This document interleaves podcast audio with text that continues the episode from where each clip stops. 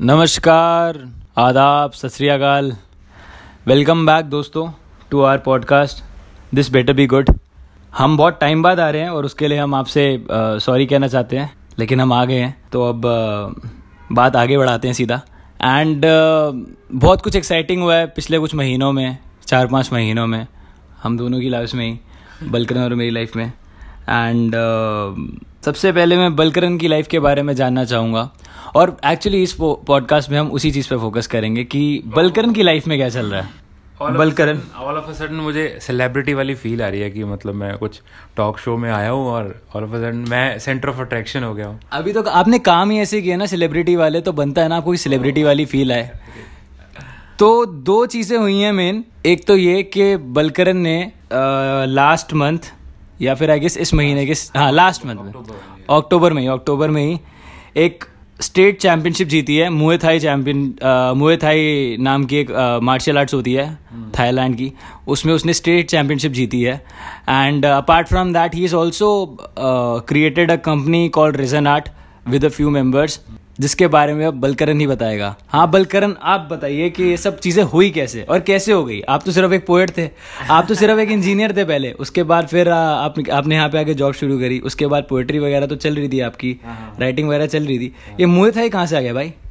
मोए था actually martial arts के लिए यार हमेशा से एक रिस्पेक्ट रही है। और uh, जब छोटा भी था तो बॉक्सिंग का दिल करता था कि यार नो जैसे रॉकी बैल्बो और ये मूवीज़ जो देखी हैं नो वो थोड़ा इंस्पिरेशन आता था मोमेंटरीली फिर लगता था यार कि नहीं मेरे को अपना फेस की बैंड नहीं बजवानी। तो डर लगता था and then I never you know and a lot of times I thought I should try I should at least learn कुछ ऐसा नहीं था कि मतलब मेरे को लौंडे पीटने हैं।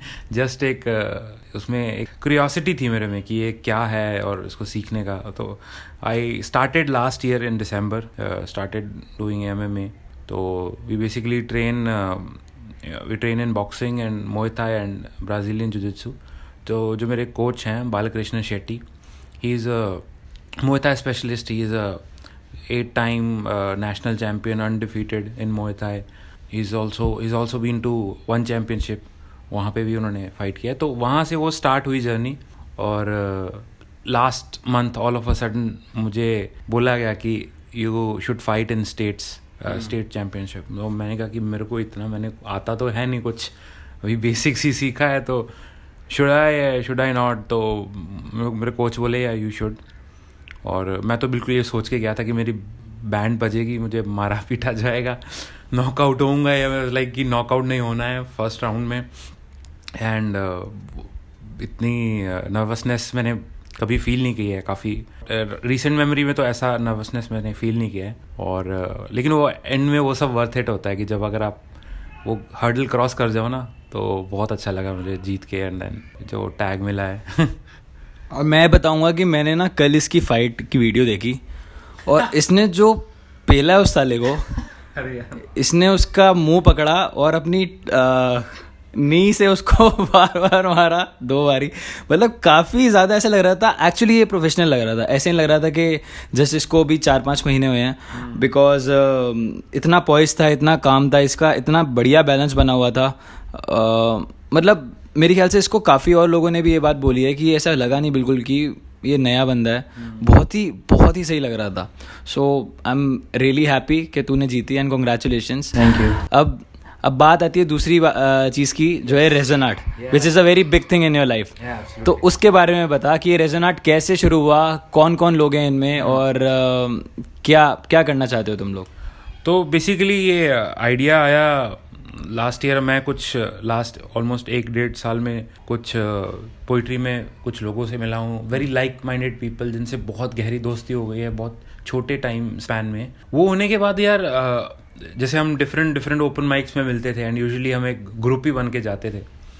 और कुछ टाइम बाद हमें ये रियलाइज़ हुआ कि there are lot of poetry platforms art platforms performance platforms जहाँ पे क्या हो रहा है कि बहुत uh, कुछ बंदिशें हैं जो मे बी ऐसा रिटर्न वहाँ पे नहीं है या कुछ स्पेसिफाइड uh, नहीं है कि ये बंदिश है ये ये लिमिटेशन है।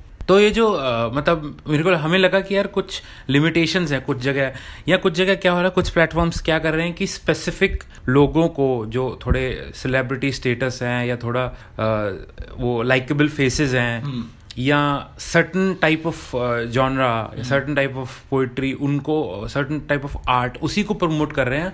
बाकी जो मासेस को बस मिल रहा है और जो कुछ अलग है थोड़ा डिफरेंट है उनको कोई पूछ नहीं रहा है।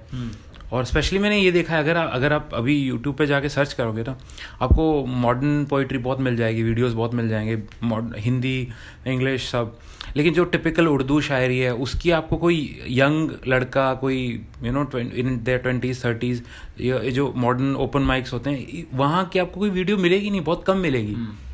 उसको कोई पूछ नहीं रहा है। कोई डिफरेंट लैंग्वेजेस में लिखता है जैसे मैं पंजाबी में लिखता हूँ कोई मराठी में लिखता है कोई कोई गुजराती में लिखता होगा तो वो रीजनल लैंग्वेजेस को भी कोई मतलब इतना प्रमोशन नहीं मिल रहा है तो हमें वही लगा कि यार पाँच छः बंदों को कि हमें एक ऐसा परफॉर्मेंस प्लेटफॉर्म सेट बनाना चाहिए जहाँ पे ऐसे कोई रोक टोक ना हो सभी को इक्वल अपॉर्चुनिटी मिले और आर्ट प्रमोट हो बस और कुछ नहीं मैटर करता। तो ये जो लोग थे आ, यही लोग क्यों? और इन सब लोगों की विजन क्या है जो इन सबको एक साथ खींच कर लेकर आई है चीज़?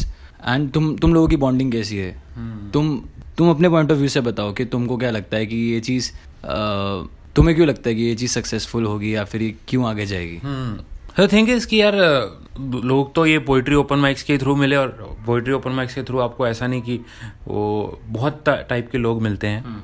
लेकिन वो होता है ना कि वो अपने आप हम एक दूसरे स्टिक करते गए।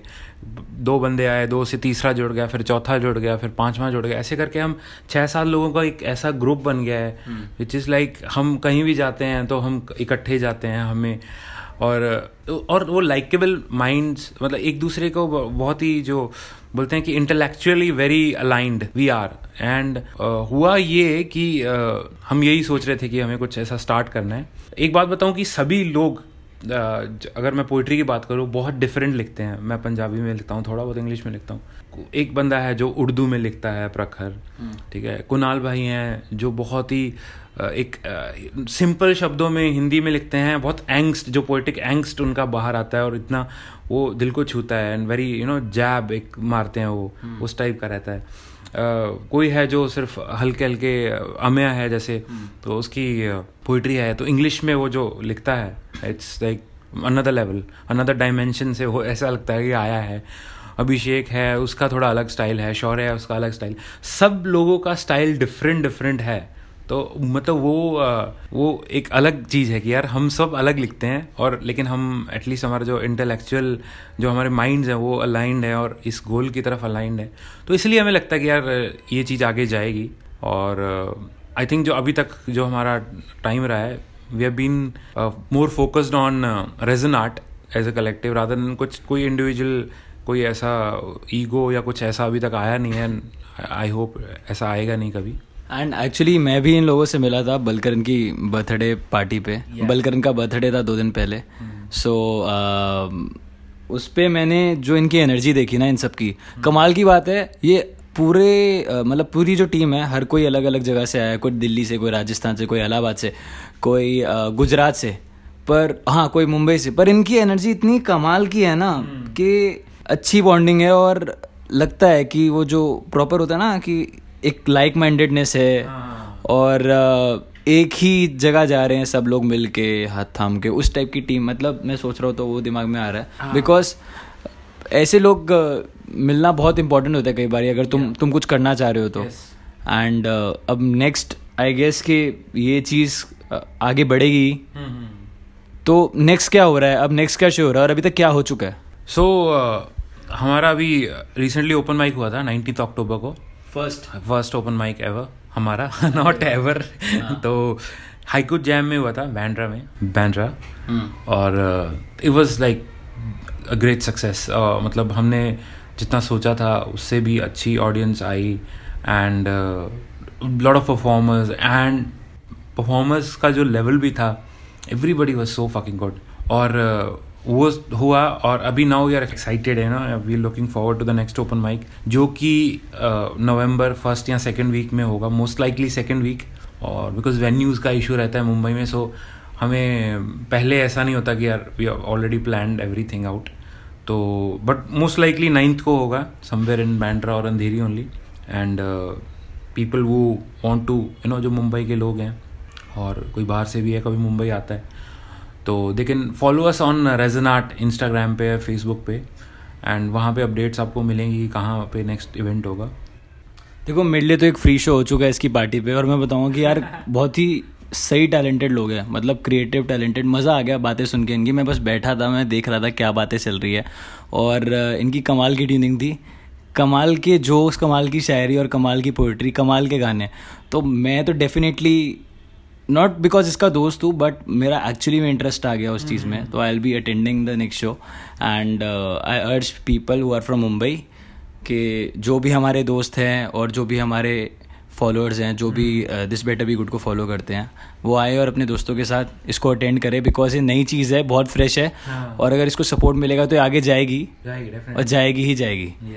And with this I congratulate Balkaran and we end this short and sweet podcast of This Better Be Good and sweet and we'll be back या will be back very soon and because क्या हो गया कि हम we were away for very long and you know ऐसा अच्छा नहीं होता कि आप ऐसे छोड़ के चले जाओ बीच में।